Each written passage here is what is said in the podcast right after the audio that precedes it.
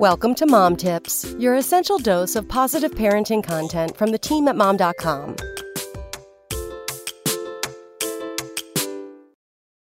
Five things you should tell your teen on a regular basis to help improve your connection.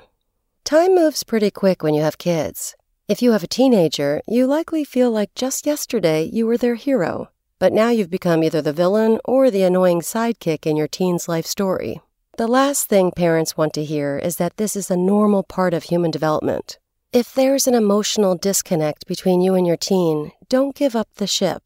Teens need your support now more than ever. They may even be the most vulnerable they've ever been as they attempt to take the leap from child to adult. Here are five things you can start saying to your teen to improve your connection and make the most of your time together. 1. I'm proud of you.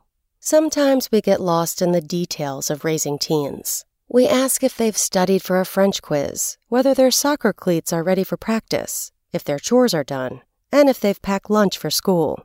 But what every teen needs to hear from their parents are the words, I'm proud of you, especially when they fall short of expectations.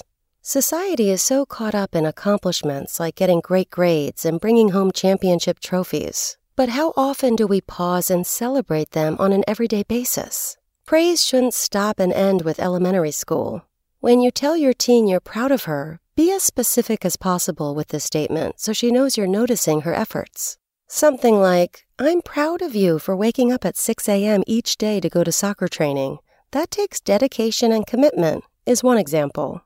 And if your teen fails their algebra test and you know they did the best they possibly could, you can offer words of encouragement like, I understand you tried your best. Maybe I can help you study next time, or we can find a tutor. Teens want to know they have your support even when they feel like they've disappointed you. 2. You're right. I don't understand. How can I help?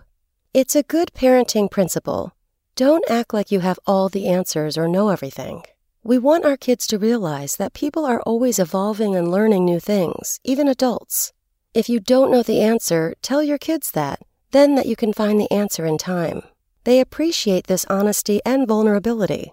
So when your teen says, You don't understand, try not to take offense or get defensive. Instead, say, You're right, I don't understand, so please tell me what you need so I can help. 3. Can I get your advice slash opinion? Validate your teen's opinions and burgeoning sense of self by asking for their input or for them to collaborate on something with you. Even if you get a few eye rolls, deep down your teen will relish the chance to show off their prowess, and helping you will give them confidence and a stake in the relationship as your partner and teammate. Next time you're trying a new recipe, can't figure out an app on your smartphone, or choose which top to wear out to dinner, turn to your teen to share their expertise. Make sure you ask for their help with something they're good at so they can excel at the task. Be sure to thank them for their input. They'll feel a sense of pride whether they show it or not. 4.